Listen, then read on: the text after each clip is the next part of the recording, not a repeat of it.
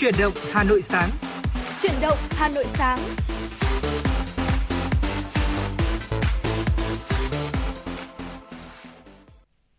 Xin kính chào quý vị và các bạn. Quý vị đang đến với chương trình Chuyển động Hà Nội buổi sáng ngày hôm nay, được phát sóng trực tiếp trên tần số FM 96 MHz của Đài Phát thanh Truyền hình Hà Nội, và đồng thời chương trình cũng đang được phát trực tuyến trên website hanoionline.vn, và hai MC sẽ cùng đồng hành cùng với quý vị đi qua 60 phút trực tiếp của buổi sáng ngày hôm nay là Thu Thảo và Thu Minh.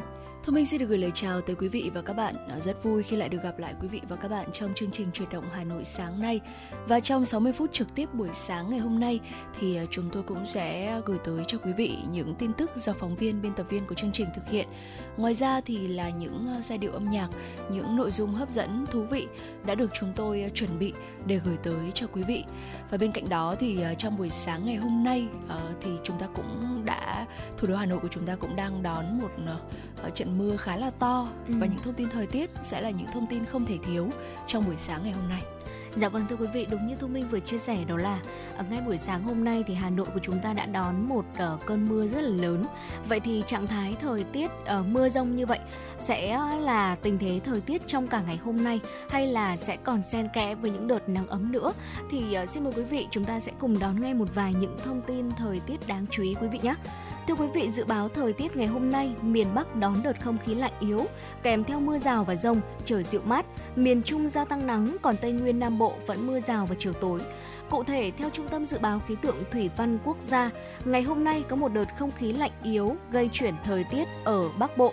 Và gió không mạnh, tuy nhiên trời sẽ mưa ở Bắc Bộ, sau đó lan xuống khu vực Bắc Trung Bộ vào ngày mai. Nhiệt độ hôm nay tại khu vực sẽ giảm khoảng từ 2 đến 3 độ C so với ngày hôm qua, và sẽ tiếp tục giảm khoảng từ 1 đến 2 độ trong ngày mai. Thời tiết thủ đô Hà Nội trong hôm nay ngày vẫn có nắng nhẹ, tuy nhiên nhiệt độ giảm từ 3 đến 4 độ, nên là trời khá là dịu mát. Đến chiều tối, khu vực này có lúc có mưa rào và dông, nhiệt độ tiếp tục giảm. Dự báo hình thái thời tiết mát mẻ tại Hà Nội và các tỉnh thành miền Bắc có thể duy trì đến hết tháng 10 thưa quý vị. Đối với khu vực Trung Bộ ổn định với ngày có nắng, đêm mưa rào và dông vài nơi. Mức nhiệt cao nhất sẽ rơi vào khoảng từ 31 cho tới 33 độ C. Tây Nguyên và Nam Bộ duy trì hình thái thời tiết ngày nắng, chiều tối và đêm có mưa rào và dông rải rác. Phía Tây Bắc Bộ trời có mây, ngày nắng, chiều tối và đêm có mưa rào và dông rải rác, gió nhẹ. Trong mưa dông có khả năng xảy ra lốc sét, mưa đá và gió giật mạnh, nhiệt độ từ 21 đến 30 độ C. Khu vực phía Đông Bắc Bộ, trời có mây, ngày nắng, riêng khu vực vùng núi chiều tối mai sẽ có mưa rào và dông rải rác, đêm có mưa vài nơi, gió nhẹ. Trong mưa dông có khả năng xảy ra lốc sét, mưa đá và gió giật mạnh, nhiệt độ từ 22 đến 30 độ C. Và thưa quý vị, đó chính là một vài những thông tin thời tiết đáng chú ý đầu ngày mới mà Thu Thảo và Thu Minh chúng tôi cập nhật tới quý vị thính giả. Và nếu như còn bất kỳ những sự thay đổi nào khác liên quan đến tình hình thời tiết diễn ra trong buổi sáng cũng như là buổi trưa ngày hôm nay, chúng tôi sẽ liên tục cập nhật tới quý vị thính giả trên làn sóng của FM96. Và trước khi chúng ta cùng nhau đến với những thông tin đáng chú ý tiếp theo, xin mời quý vị cùng đến với không gian âm nhạc của Chuyển động Hà Nội. Ca khúc Yêu Em Hà Nội được thể hiện bởi ca sĩ Quang Dũng. Xin mời quý vị cùng đón nghe.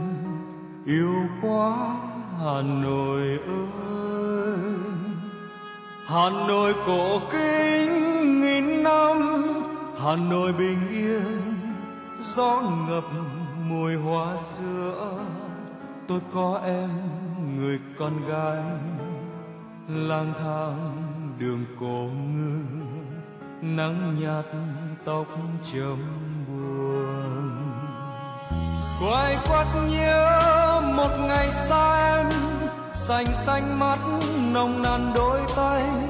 Hà Nội của em hay Hà Nội đầy ấp trong tôi, nhớ những con đê, nhớ chiều Hồ Tây nhớ tiếng giao đêm phố lạnh về khuya, hiu hắt rơi nỗi nhớ chìm vào sương. Lao sao phố dòng người chen chúc, lung linh nắng ngọc hà thơm hoa. Hà Nội của em nghe hồng hà cuộn sóng đêm đêm. Có bến ga xưa tiễn một người đi, có khách xa thăm phố lạ chàng thi. Tôi có em yêu quá Hà Nội.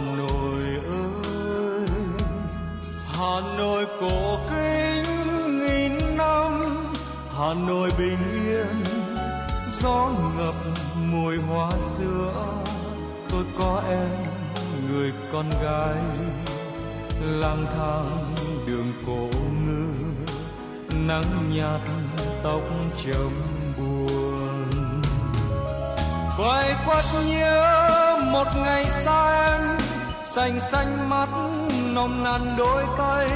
Hà Nội của em hay Hà Nội đầy ấp trong tôi. Nhớ những con đêm, nhớ chiều hồ Tây, nhớ tiếng giao đêm phố lạnh về khuya, hiu hắt rơi nỗi nhớ chìm vào sương. Lao sao phố dòng người chen chúc, lung linh nắng ngọc hà thơm hoa. Hà Nội của em nghe hồng hà cuộn sóng đêm đêm. Có bến ga xưa tiễn một người đi, có khách xa thơm phố lạ chàng thi. Tôi có em yêu quá Hà Nội. Tôi có em yêu quá Hà Nội.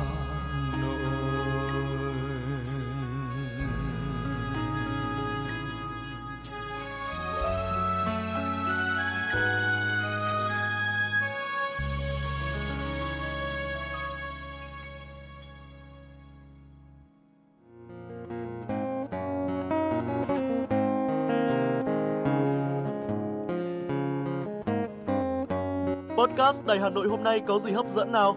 Đầu tiên là chương trình Hà Nội tin mỗi chiều, lên sóng lúc 18 giờ chiều hàng ngày. Những dòng tin tức nóng hổi, những vấn đề đang được dư luận quan tâm sẽ được bình luận dưới góc nhìn của biên tập viên Đài Hà Nội cùng với sự đồng hành của các chuyên gia và cố vấn. Chưa hết, podcast Đài Hà Nội hôm nay còn có một chương trình khá ấn tượng mang tính chất đời sống giải trí mang tên Lưu Hường Blog Chiều. Lên sóng lúc 18 giờ 15 phút hàng ngày, biên tập viên Lưu Hường sẽ chia sẻ cùng quý vị và các bạn những câu chuyện nhỏ nhưng mang đầy ý nghĩa từ đời sống, những dòng tự sự và đặc biệt có cả những ca khúc do chính biên tập viên Lưu Hường thể hiện cùng với guitar. Bên cạnh đó, còn có chương trình Đọc truyện đêm khuya. Lên sóng lúc 22 giờ hàng ngày, những tác phẩm hay trong chương trình Đọc truyện đêm khuya sẽ là người bạn đồng hành cùng bạn đi qua những đêm dài. Phát hành trên 5 nền tảng: app Hà Nội On, web Hà Nội Online.vn, Apple Podcast, Spotify, Google Podcast. Mời quý vị và các bạn đón nghe. Podcast Đài Hà Nội, nghe mọi nơi, khơi nguồn cảm xúc.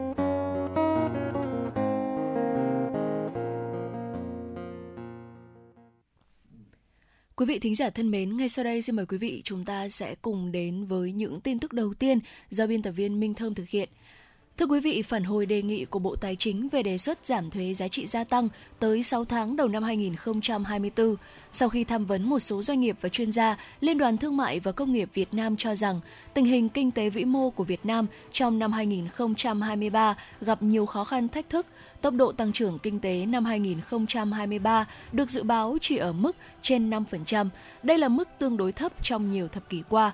Tình trạng khó khăn này được dự đoán sẽ tiếp tục kéo dài trong giai đoạn đầu năm 2024 khi kinh tế thế giới chưa kịp phục hồi và kinh tế trong nước vẫn phải đối mặt với nhiều vấn đề thách thức.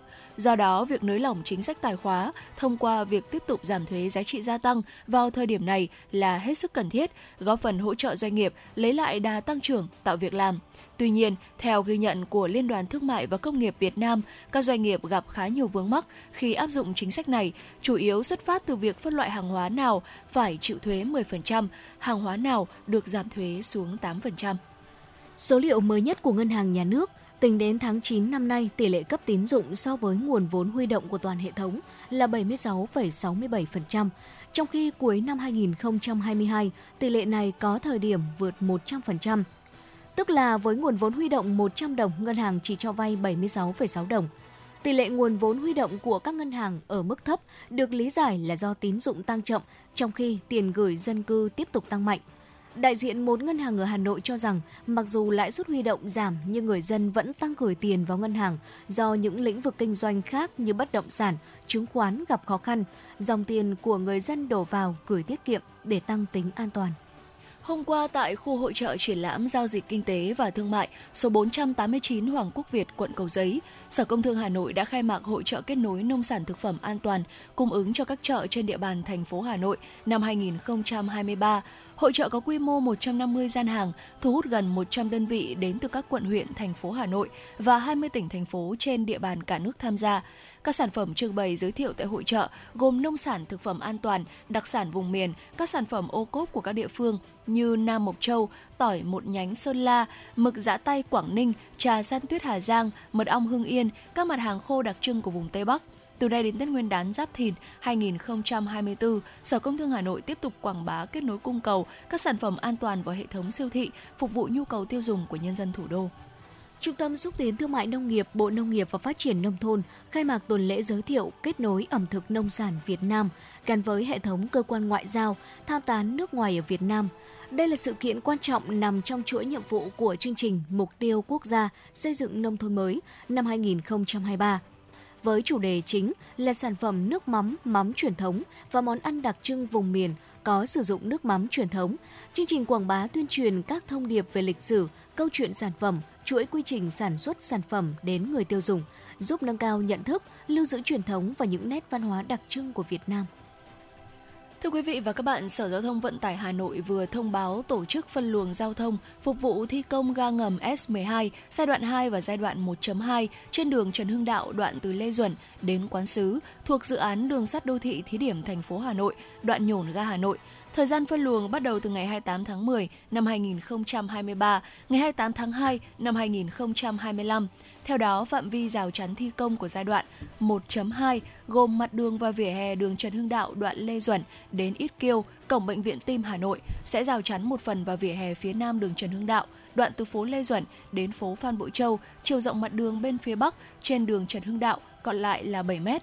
Đơn vị thi công xén hè thi công đường tạm tại góc bên ngã ba Ít Kiêu, phố Trần Hưng Đạo để các phương tiện đi từ phố Ít Kiêu rẽ phải vào phố Trần Hưng Đạo. Thưa quý vị, cách đây vài năm, chạy xe ôm công nghệ là công việc hái ra tiền mà không đòi hỏi kỹ năng hay kinh nghiệm. Không chỉ có lao động tự do, mà nhiều sinh viên thậm chí là cử nhân cũng đăng ký trở thành tài xế của các hãng xe công nghệ. Tuy nhiên, thời gian gần đây, nhiều tài xế xe ôm công nghệ chia sẻ, mức thu nhập không chỉ bấp bênh mà còn có sụt giảm. Không ít bạn trẻ buộc phải tính phương án tìm kiếm công việc mới khi lái xe ôm công nghệ không còn là nguồn thu nhập chính. Hiện tại có khá nhiều người trẻ đã bỏ nghề xe ôm công nghệ và tìm kiếm công việc đúng với ngành được đào tạo. Các chuyên gia cũng nhấn mạnh, người lao động muốn gia tăng thu nhập cần tập trung nâng cao giá trị bản thân, không ngừng học hỏi. Điều này sẽ tạo cơ hội phát triển, tìm kiếm cơ hội ngành nghề mới. Và thưa quý vị, đó là những thông tin trong chương trình Chuyển động Hà Nội buổi sáng ngày hôm nay được cập nhật bởi biên tập viên Minh Thơm. Trước khi chúng ta cùng nhau đến với tiểu mục Sống khỏe cùng FM96, xin mời quý vị cùng thư giãn với một giai điệu âm nhạc được thể hiện bởi ca sĩ Trọng Tấn, ca khúc Cảm xúc tháng 10. Xin mời quý vị cùng đón nghe.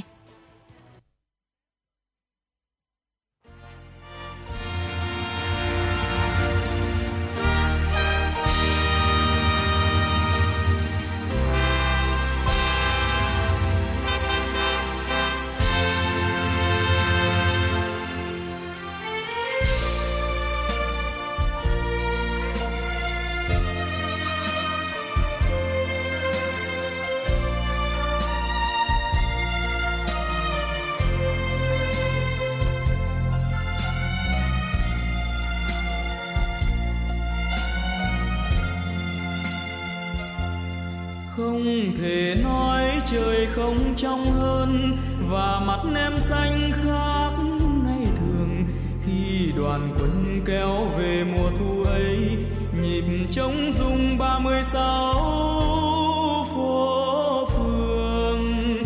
Mẹ đứng hàng đầu rưng rưng nước mắt xôn sang, mẹ thầm gọi các con, anh chiến sĩ mến thương nhìn mẹ, nghe niềm vui ấm cả tâm hồn.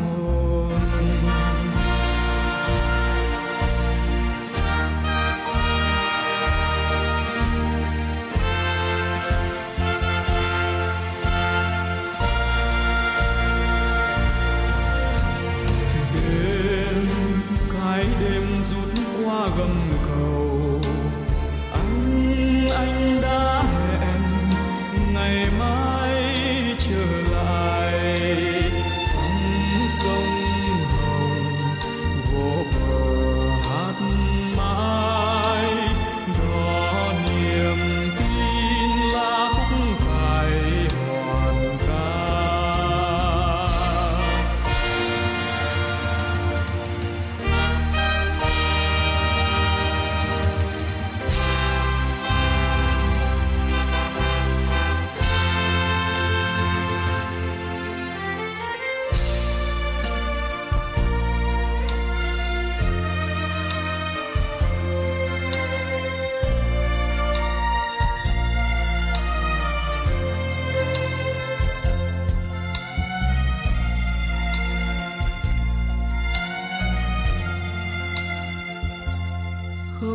Thể nói trời không trong hơn và mặt em xanh khác ngày thường, khi đoàn quân kéo về mùa thu ấy, nhịp trống rung 36 phố phường.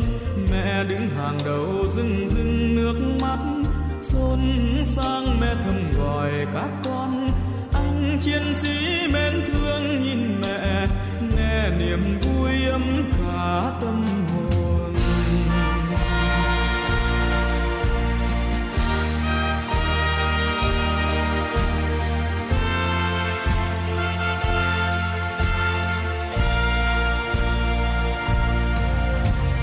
Đêm, cái đêm rút qua gầm cầu, anh đã hẹn ngày mai trở lại, sóng sông hồng vỗ bờ hát mãi, đó niềm tin là khúc cải hoàn ca.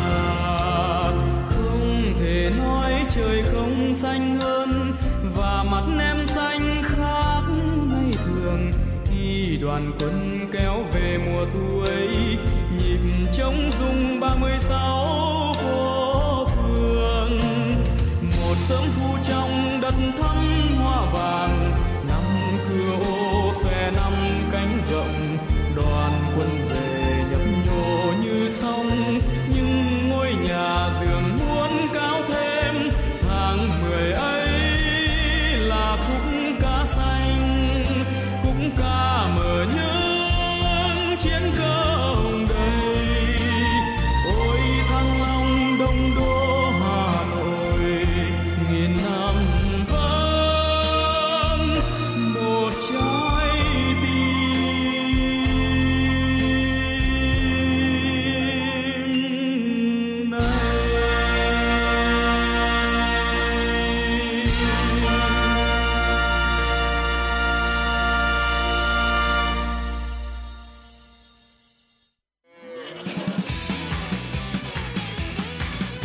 Trời kiến thức, một game show truyền hình dành cho học sinh phổ thông trung học.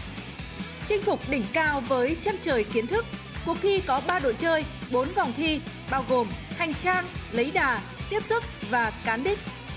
Luật chơi hấp dẫn, câu hỏi thú vị, ai sẽ là nhà vô địch của cuộc thi?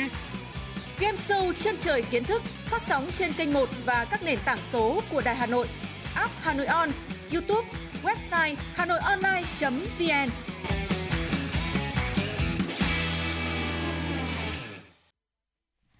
Quý vị thính giả thân mến, quý vị đang quay trở lại cùng với Chuyển động Hà Nội sáng nay cùng với Thu Thảo và Thu Minh.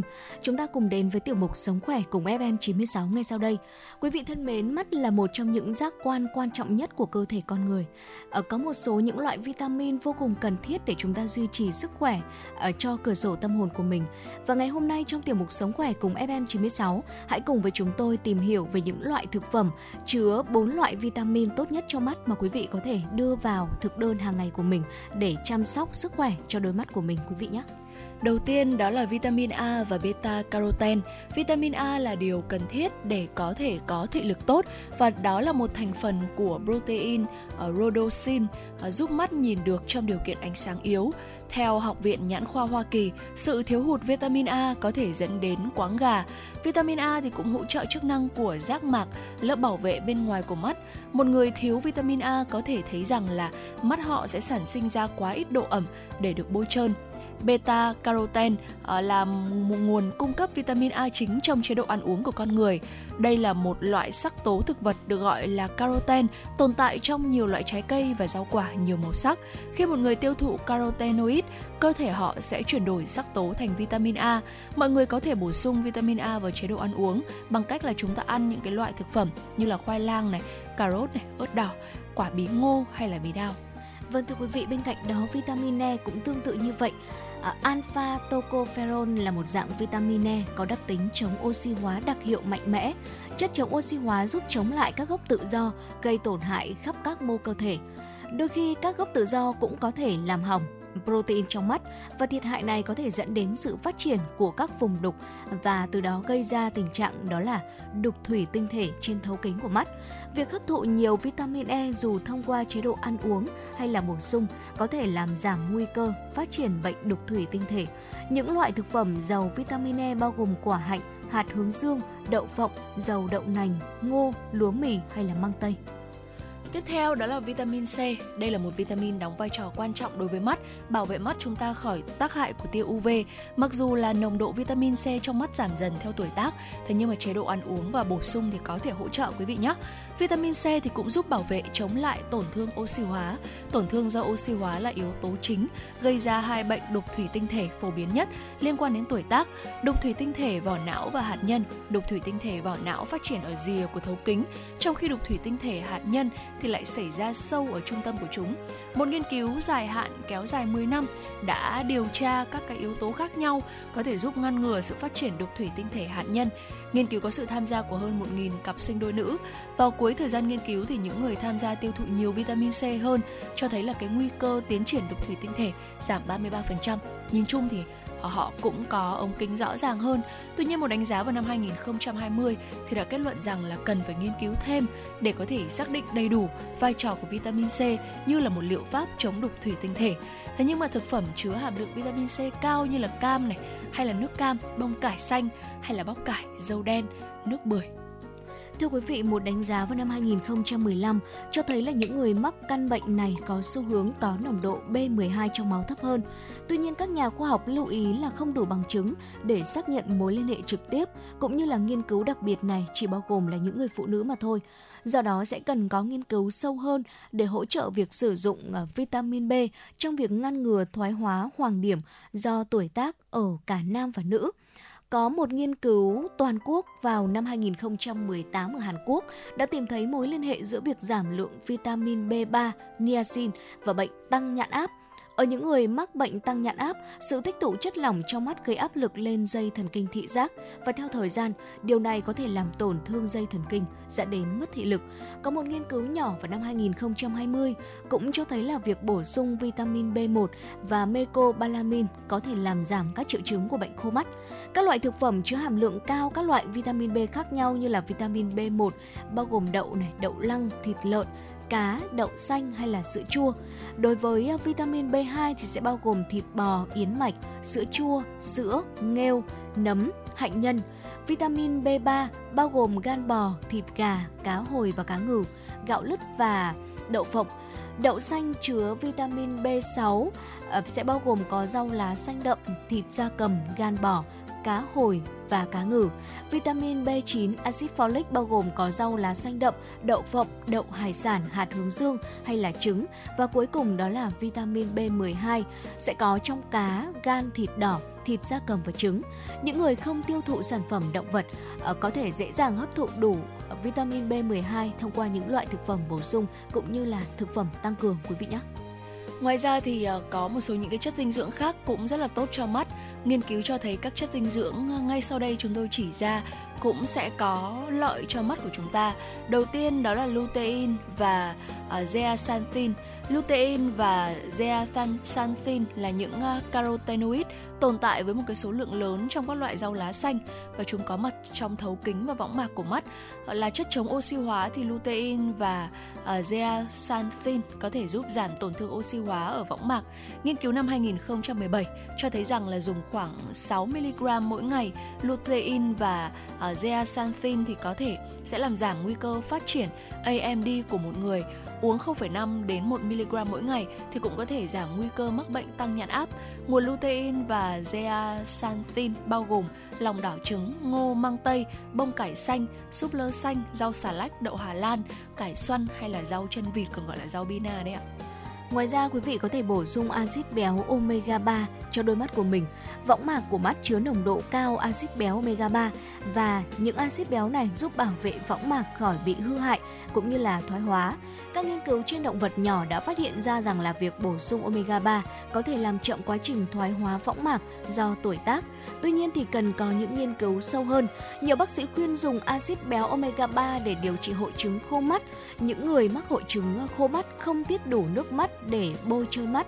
Tuy nhiên là không có sự cải thiện đáng kể nào về triệu chứng khô mắt khi mà so sánh với giả dược. Những thực phẩm giàu axit béo omega 3 bao gồm cá có dầu như là cá mòi, cá ngừ hay là cá trích, hạt lanh của ốc chó và hạt chia. Thưa quý vị, bên cạnh đó thì kẽm cũng là một khoáng chất giúp duy trì sức khỏe của võng mạc, màng tế bào và cấu trúc protein của mắt. Kẽm cho phép vitamin A di chuyển từ gan đến võng mạc để sản xuất melanin, và melanin là một cái sắc tố bảo vệ mắt khỏi tia UV. Bổ sung kẽm có thể giúp ích cho những người mắc bệnh AMD hoặc là có nguy cơ mắc bệnh này. Và theo Hiệp hội Đo thị lực Hoa Kỳ thì dùng 40 đến 80 mg kẽm mỗi ngày cùng với một số chất chống oxy hóa thì có thể làm chậm sự tiến triển của bệnh AMD giai đoạn nặng tới 25% và nó cũng có thể làm giảm 19% tình trạng mất thị lực. Nguồn kẽm bao gồm hải sản như là hàu, cua và tôm hùm, đậu, đậu xanh, quả hạch, hạt bí ngô và các loại ngũ cốc, sữa khác. Vâng thưa quý vị, và ngoài ra thì mình cũng sẽ cần phải bổ sung vitamin cũng như là lưu ý về chế độ ăn uống hàng ngày. Một chế độ ăn uống cân bằng, lành mạnh có thể giúp tăng cường sức khỏe của mắt cũng như là bảo vệ thị lực. Một chế độ ăn uống đa dạng, giàu thực phẩm, giàu dinh dưỡng sẽ thường có thể cung cấp đủ lượng vitamin cũng như là khoáng chất. Tuy nhiên có một số người có thể yêu cầu bổ sung thêm để đạt được các mục tiêu dinh dưỡng nhất định nếu như chế độ ăn uống không thể cung cấp được điều này. Trong một số trường hợp, việc dùng thực phẩm bổ sung có thể dẫn đến tác dụng phụ.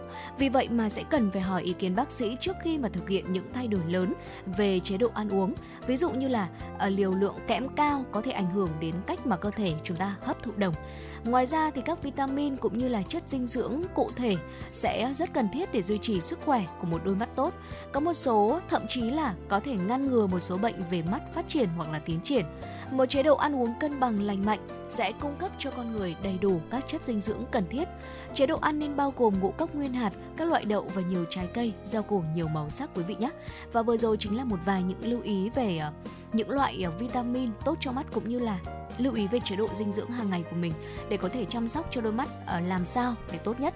Và hy vọng rằng là quý vị đã có thể kịp ghi nhớ những lưu ý cũng như là những chia sẻ vừa rồi của Thu Thảo và Thu Minh để chúng ta lưu ý trong quá trình chúng ta xây dựng thực đơn ăn uống hàng ngày của mình. Và nội dung vừa rồi cũng đã khép lại tiểu mục Sống Khỏe cùng FM96 ngày hôm nay. Chúng ta sẽ cùng nhau quay trở lại với không gian âm nhạc của chương trình trước khi đến với những thông tin tiếp theo.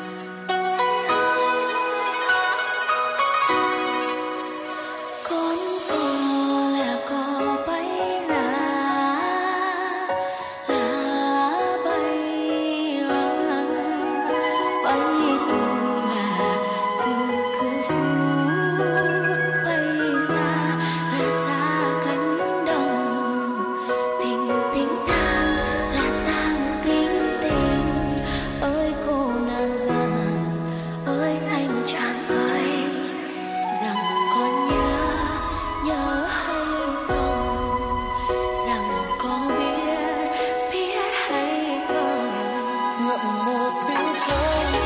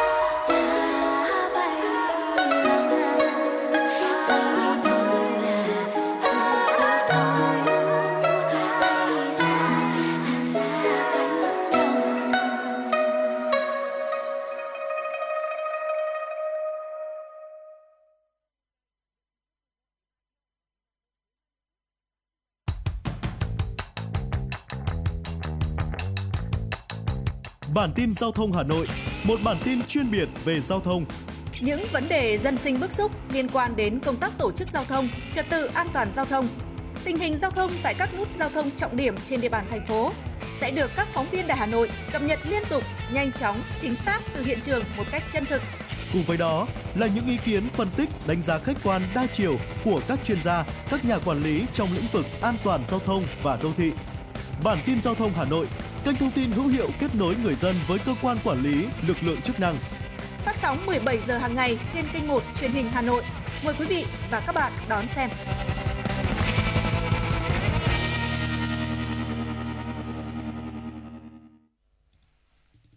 Quý vị và các bạn thân mến, ngay sau đây xin mời quý vị chúng ta sẽ cùng tiếp tục đến với những tin tức đáng chú ý sau đây. Liên quan đến vụ hỏa hoạn tại xã Tứ Hiệp, huyện Thanh Trì, Hà Nội, làm 4 người trong một gia đình thương vong, lãnh đạo Mặt trận Tổ quốc Việt Nam thành phố Hà Nội, huyện Thanh Trì và các đoàn thể đã đến thăm hỏi, động viên và trao hỗ trợ gia đình anh Mai Văn Yên, sinh năm 1988, quê Nam Định, nạn nhân duy nhất còn sống sau vụ cháy tại Viện Bỏng Quốc gia. Đoàn đã động viên anh Mai Văn Yên và gia đình trao hỗ trợ hơn 60 triệu đồng giúp anh điều trị vết thương, vượt qua khó khăn, sớm ổn định cuộc sống. Ủy ban nhân dân quận Long Biên vừa tổ chức trao giải thưởng cho các tác giả cuộc thi sáng tác biểu trưng logo quận Long Biên. Vượt qua 374 bài dự thi, giải thưởng chiến thắng đã thuộc về tác giả Bùi Bảo Đạt với phương án dòng chảy khởi sắc, dấu ấn Long Biên. Cuộc thi sáng tác biểu trưng logo quận Long Biên do Ủy ban nhân dân quận Long Biên phối hợp với tạp chí Kiến trúc, Hội Kiến trúc sư Việt Nam tổ chức, nằm trong chuỗi các sự kiện chào mừng 20 năm của quận ủy quận Long Biên. Phát động ngày 24 tháng 5 năm 2023, cuộc thi đã nhận được sự tham gia và hưởng ứng nhiệt tình của các tác giả là kiến trúc sư, họa sĩ, nhà điêu khắc, sinh viên chuyên ngành kiến trúc mỹ thuật trên toàn quốc. Thưa quý vị, tiếp tục thông tin liên quan đến tình hình xử lý sự việc video clip ghi lại cảnh một nhóm học sinh đánh một nam sinh trường trung học cơ sở Đại Đồng, huyện Thạch Thất được đăng trên mạng xã hội vào ngày 25 tháng 10. Đại diện Sở Giáo dục và Đào tạo Hà Nội cho biết, đơn vị đã có văn bản gửi Phòng Giáo dục và Đào tạo huyện Thạch Thất. Sở yêu cầu Phòng Giáo dục và Đào tạo huyện Thạch Thất khẩn trương kiểm tra, xác minh, làm rõ sự việc, nghiêm túc rút kinh nghiệm và xử lý nghiêm nếu có vi phạm. Tăng cường chỉ đạo, quản lý, xây dựng văn hóa học đường, phối hợp chặt chẽ giữa nhà trường với gia đình, kịp thời nắm bắt các hoạt động, không để xảy ra các vụ việc làm ảnh hưởng tới uy tín công tác giáo dục của nhà trường. Liên quan đến sự việc này, Ủy ban nhân dân huyện Thạch Thất cũng đã yêu cầu kiểm điểm trách nhiệm của ban giám hiệu nhà trường khi để xảy ra sự việc không giải quyết dứt điểm. Chiều qua, Công đoàn các khu công nghiệp và chế xuất Hà Nội tổ chức lễ ra mắt điểm sinh hoạt văn hóa công nhân công ty SWCC Showa Việt Nam, khu công nghiệp Bắc Thăng Long nhằm nâng cao đời sống, tạo thêm những giá trị văn hóa tinh thần cho người lao động. Công ty SWCC Showa Việt Nam là doanh nghiệp 100% vốn đầu tư nước ngoài, có hơn 500 cán bộ công nhân viên đang làm việc trực tiếp, chuyên sản xuất linh kiện cung cấp cho các hãng máy in và máy photocopy. Tuy nhiên, do đặc thù của lao động ngành sản xuất công nghiệp là thời gian làm việc thường xuyên kéo dài, có tăng ca, công nhân tại công ty làm việc 3 ca nên thời gian nghỉ ngơi, giải trí và tiếp cận các hoạt động văn hóa xã hội bên ngoài còn hạn chế. Nắm bắt nhu cầu nâng cao đời sống tinh thần cho đoàn viên, công nhân lao động, Liên đoàn Lao động thành phố Hà Nội đầu tư 90 triệu đồng xây dựng điểm sinh hoạt văn hóa công nhân ngay chính khu nhà đa năng, nơi kết hợp chỗ ăn ca để phục vụ các hoạt động ăn uống, hội họp và sinh hoạt chung cho cán bộ, công nhân lao động. Chiều qua, tại trụ sở Công an phường Bồ Đề, quận Long Biên tiếp nhận trình báo của một công dân về hành vi giả mạo công an lừa đảo chuyển tiền. Theo trình báo của bà Trần Thị Chiến, sinh năm 1953, ở số 37 Phú Viên, phường Bồ Đề, quận Long Biên, Hà Nội, nhiều ngày qua, đặc biệt là trong sáng và trưa ngày hôm qua, bà liên tục nhận được cuộc điện thoại xưng là Trung úy Lê Thị Hà, cán bộ Công an quận Long Biên, nói rằng bà liên quan đến một khoản nợ xấu của ngân hàng và yêu cầu bà tới một trụ sở ngân hàng quận Cầu Giấy để làm việc. Để tạo lòng tin, người này còn gọi và đề nghị bà bật camera điện thoại để nhìn rõ mặt, quân phục, số hiệu và yêu cầu chuyển cuộc gọi từ cán bộ công an khác. Khi nghe điện thoại, bà Chiến được hướng dẫn tạm chuyển một số tiền hơn 50 triệu đồng để đảm bảo không bị giả mạo và yêu cầu bà cung cấp tài khoản Zalo, các số liệu cá nhân. Bà Chiến đã liên hệ với Đại úy Lý Ngọc Tuấn, cán bộ cảnh sát khu vực Công an phường Bồ Đề và được hướng dẫn không làm theo yêu cầu của các đối tượng trên. Và thưa quý vị, đó là những thông tin đáng chú ý tiếp theo mà chúng tôi cập nhật từ quý vị trong Chuyển động Hà Nội sáng ngày hôm nay. Dòng chảy tin tức vẫn sẽ được chúng tôi liên tục chuyển tới quý vị trong phần thời lượng còn lại của chương trình. Và trước khi chúng ta cùng nhau quay trở lại với những thông tin đáng chú ý, xin mời quý vị cùng thư giãn với một giai điệu âm nhạc ngay sau đây.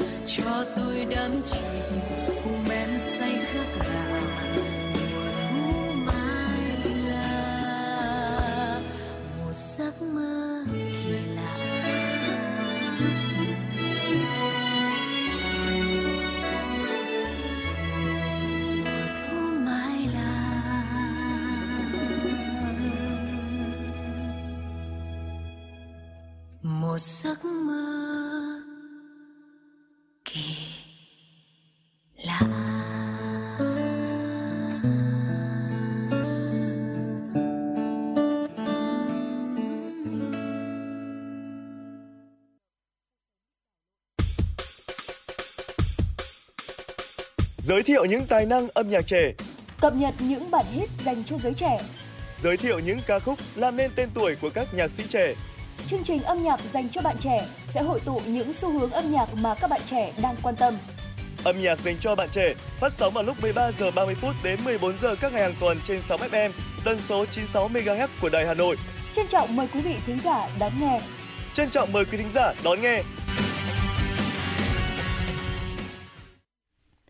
Quý vị thính giả thân mến, ngay sau đây xin mời quý vị chúng ta sẽ cùng đến với những tin tức quốc tế đáng quan tâm.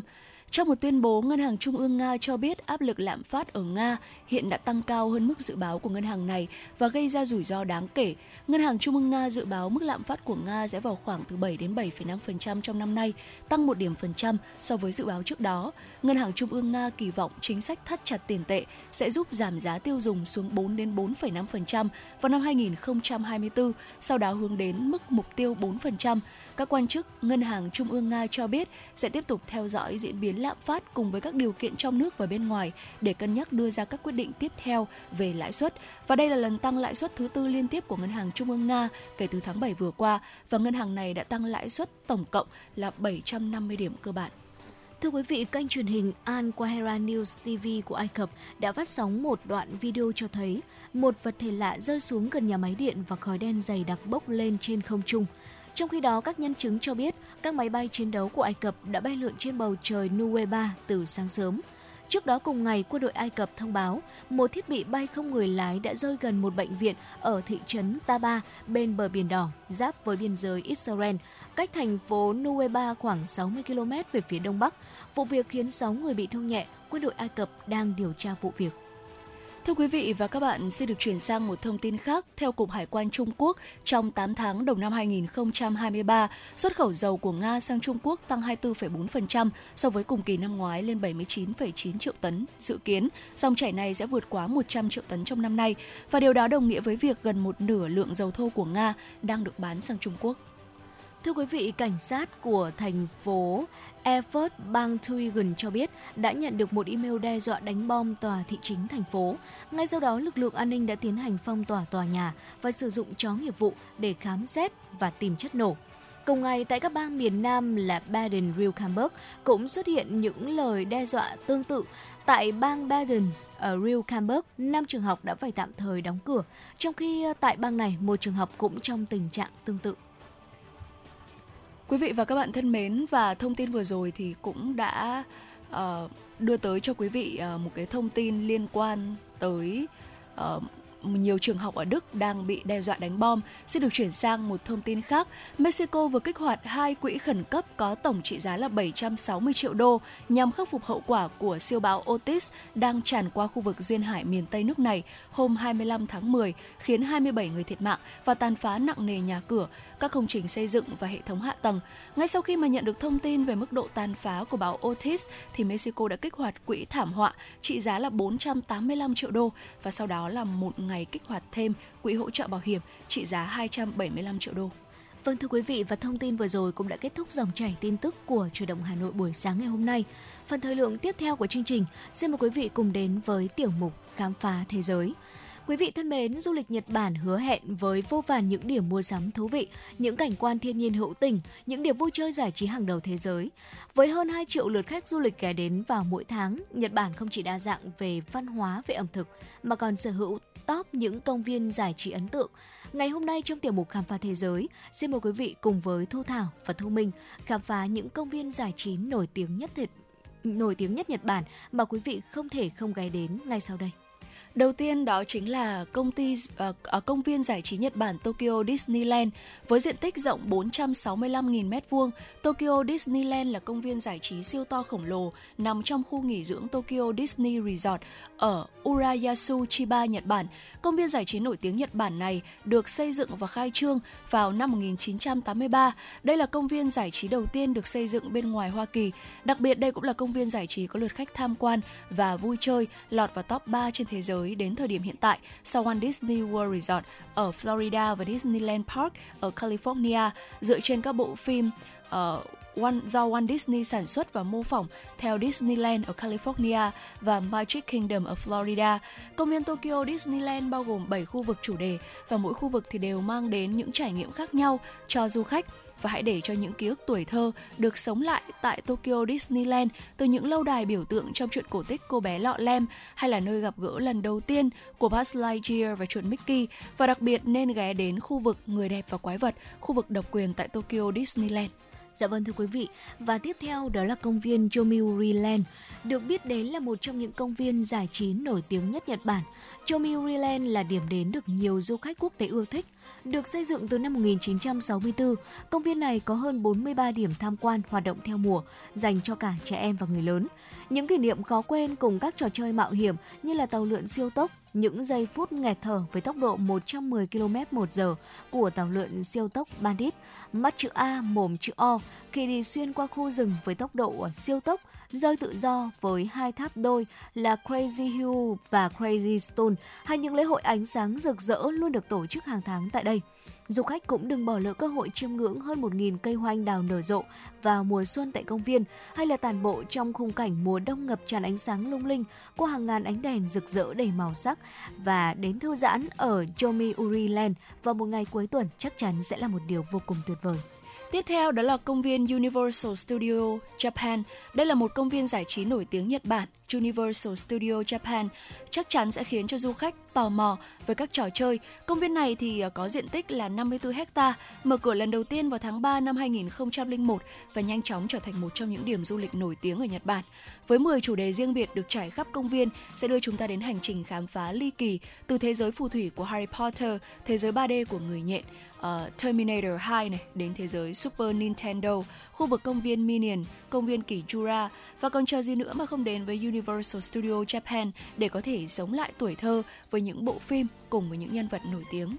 Thưa quý vị, Tokyo Disney Sea, công viên chủ đề thứ 2 tại Tokyo Disney Resort, là công viên chủ đề thứ 9 trong số 11 công viên chủ đề Disney trên thế giới, và cũng là Disney Sea duy nhất trên thế giới. Tokyo Disney Sea có nhiều điểm khác biệt so với người chị em Tokyo Disneyland của mình. Với các trò chơi có cảm giác mạnh này, đồ uống có cồn, hướng đến thanh thiếu niên và người lớn. 7 khu vực chủ đề hàng hải hay còn gọi là cảng hứa hẹn sẽ mang đến cho du khách nhiều lựa chọn tham quan cũng như là trải nghiệm bất ngờ với chương trình biểu diễn gắn liền với các thần thoại hay truyền thuyết về biển cả.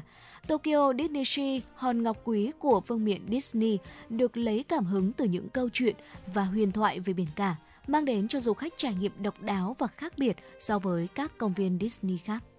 Ngoài ra thì công viên Fuji Highland, đây là một trong những công viên giải trí nổi tiếng nhất Nhật Bản, nằm ở gần chân núi Phú Sĩ ở Fuji Yoshida, tỉnh Yamanashi, Nhật Bản. Công viên chắc chắn sẽ là một điểm đến lý tưởng cho những người mà chúng ta ưa thích sự mạo hiểm, với vô vàn những trò chơi cảm giác mạnh để du khách có thể lựa chọn. Và đến đây thì chúng ta sẽ như lạc vào thế giới của tàu lượn siêu tốc từ Fujiyama với tốc độ lên đến 130 km/h, chiếc tàu lượn cao thứ 8 dài thứ 5 và nhanh thứ 10 trên thế giới, tàu lượn Dodonpa nổi tiếng với tốc độ khủng khiếp đạt 172 km/h trong vài giây, và chúng ta sẽ có cảm giác là lên và rơi xuống nhanh như được phóng lên không trung, hay là trải nghiệm tàu lượn Takabisha với đường trượt thẳng đứng góc 121 độ, tàu lượn Ezaneka nhanh nhất và cao nhất trên thế giới với trải nghiệm xoay 360 độ về phía trước và lùi lại trong khi mà chúng ta đang đi vòng xoắn từ độ cao lên đến 76 m. Ngoài các trò chơi cảm giác mạnh thì Fuji Highland còn có nhiều trò chơi và hoạt động giải trí khác phù hợp với du khách ở mọi lứa tuổi, và du khách có thể thử lòng can đảm của mình tại ngôi nhà ma, thử tái trí tuệ tại trò Ultimate Fort, hoặc là tận hưởng những cái trò chơi nhẹ nhàng hơn như là Thomas Paradise, Lisa and Casper Township và Fujikita Ninja Village. Công viên với các cái trò chơi cảm giác mạnh sẽ mang đến cho du khách những trải nghiệm đầy hồi hộp và phấn khích. Ngay sau đây xin mời quý vị cùng đến với công viên sở thú Fuji Safari Park.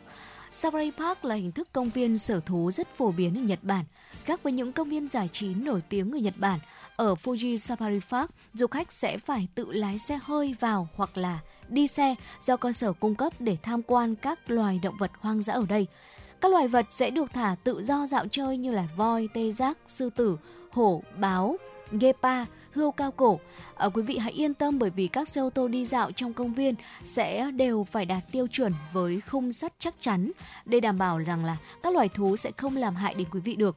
Với khu rừng tự nhiên nằm ngay dưới chân núi Phú Sĩ, du khách đến đây có thể chiêm ngưỡng hơn 900 loài động vật của khoảng 70 loài được nhân giống và triển lãm. Đến đây vào mùa xuân, du khách vừa có thể chơi đùa với các loài thú qua ô cửa kính của xe ô tô, vừa có thể chiêm ngưỡng hoa anh đào trên nền núi Phú Sĩ hùng vĩ phía sau, và đặc biệt là công viên cũng sẽ thường xuyên tổ chức các chuyến tham quan vào ban đêm, có mất phí trong những khoảng thời gian nhất định trong năm, và nếu như có cơ hội thì quý vị hãy thử ghé thăm nơi này quý vị nhé.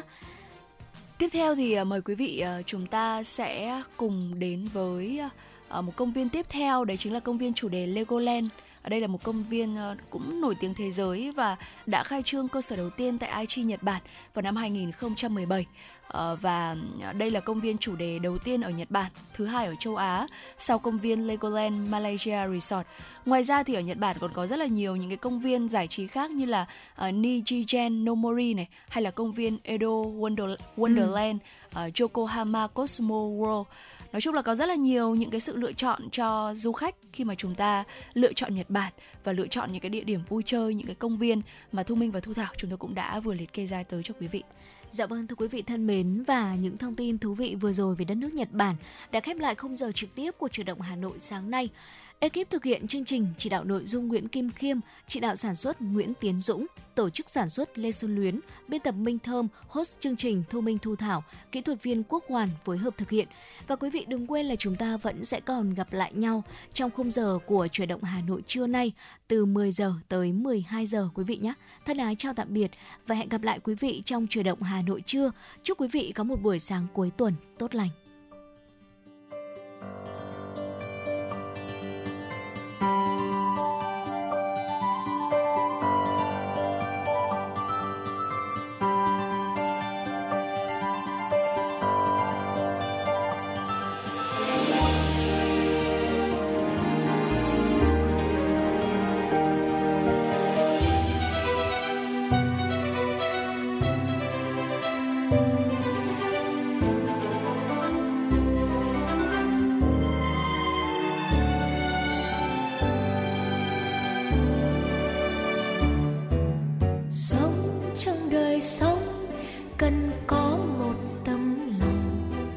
Để làm gì em biết không, để gió cuốn đi, để gió cuốn đi, gió cuốn đi cho mây qua dòng sông, ngày vừa lên hay đêm xuống mênh mông. Trái tim đang bay theo thời gian, làng chiếc bóng đi giao lời dối gian. Những khi chiều tối cần có một tiếng cười để ngậm ngùi theo lá bay, rồi nước cuốn.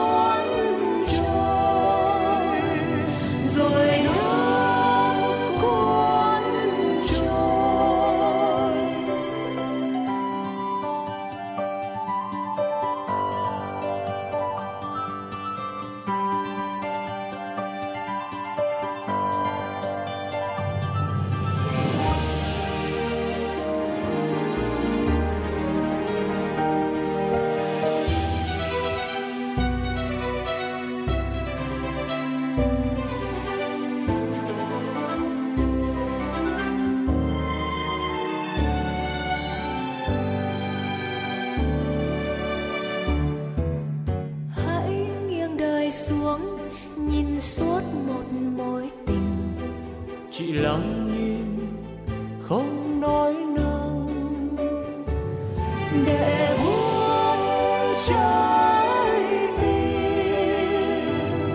để buông trái tim.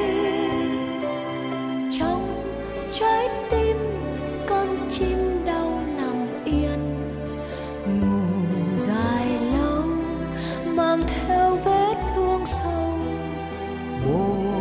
sớm mai chim bay đi triền miên và tiếng hót tan trong trời gió lên. Hãy yêu ngày tới dù quá mệt kiếp người, còn cuộc đời ta cứ vui dù vắng bóng ai, dù vắng bóng ai. Trong trái tim con chim đâu nằm yên, mù dài lâu mang theo vết thương sâu.